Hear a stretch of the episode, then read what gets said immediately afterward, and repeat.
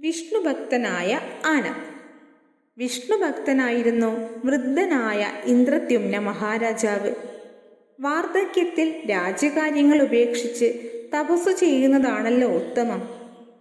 ഇന്ദ്രദ്യുമ്ന മഹാരാജാവ് രാജ്യഭരണം മക്കളെ ഏൽപ്പിച്ച് മലയപർവതത്തിൽ ചെന്നിരുന്ന് തപസ്സാരംഭിച്ചു. അങ്ങനെയിരിക്കെ ഒരു ദിവസം അഗസ്ത്യമുനി മലയപർവതത്തിലെത്തി. ധ്യാനത്തിൽ മുഴുകിയിരുന്ന ഇന്ദ്രദ്യുമ്നൻ മുനി എത്തിയതറിഞ്ഞില്ല മുനി കോപിച്ചു. നമ്മി അനാദരിച്ച ഇന്ദ്രദ്യുമ്നൻ ഒരു ആനയായി മാറട്ടെ. മുനി മഹാരാജാവിനെ ശപിച്ചു. അത് കേട്ട് രാജാവ് മുനിയോട് മാപ്പ് അപേക്ഷിച്ചു. പക്ഷേ ശാപം പിൻവലിക്കാനാകില്ലല്ലോ. കുറേ വർഷം കാട്ടിൽ ആനയായി കാലം കഴിക്കുമ്പോൾ വിഷ്ണു വന്ന് തലോടുമെന്നും അപ്പോൾ ശാപമോക്ഷം ലഭിക്കുമെന്നും മുനി രാജാവിനോട് പറഞ്ഞു.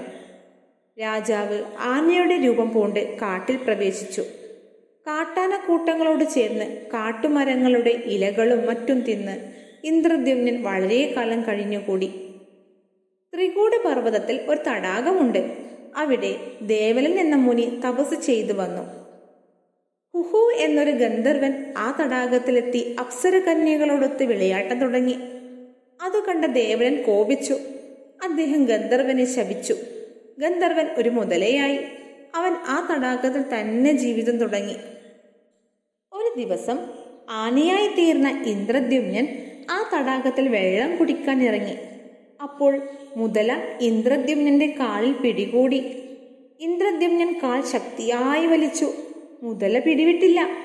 അവൻ ശക്തിയിൽ ആനയെ കടിച്ചു. ആന എല്ലാ ശക്തിയും എടുത്ത് പിടിപിടിക്കുവാൻ ശ്രമം തുടർന്നു. പക്ഷേ ആനയ്ക്ക് മുതലയുടെ ശക്തിയെ ജയിക്കാൻ കഴിഞ്ഞില്ല. മുതലയ്ക്കാണെങ്കിൽ ആനയെ കീഴ്പ്പെടുത്താനും കഴിഞ്ഞില്ല. മുതലയുടെ പല്ലിൽ കോർത്തിരിക്കുന്ന കാൽ വലിക്കുമ്പോൾ ആന വേദന കൊണ്ട് കുഴഞ്ഞു ദിവസങ്ങളും മാസങ്ങളും വർഷങ്ങളും അങ്ങനെ നീങ്ങി. ആനയും മുതലയും തമ്മിലുള്ള ആ പിടിവലി ആയിരം കൊല്ലം നീണ്ടു നിന്നു. മഹാവിഷ്ണുവിന് ആനയുടെ ദയനീയ സ്ഥിതി കണ്ടിട്ട് കനിവ് തോന്നി. ഗരുഡാരൂഢനായ വിഷ്ണു അവിടെ എത്തി. ചക്രായുധം കൊണ്ട് മഹാവിഷ്ണു മുതലയെ കൊലപ്പെടുത്തി. ചത്ത മുതലേക്ക് ആനയെ കടിച്ചു പിടിക്കാനാവില്ലല്ലോ. ആന കാൽ കുടഞ്ഞു. മുതലയുടെ പിടിവിട്ടു. ഉടനെ തന്നെ ആന ഇന്ദ്രദ്യുമ്നായി മാറി.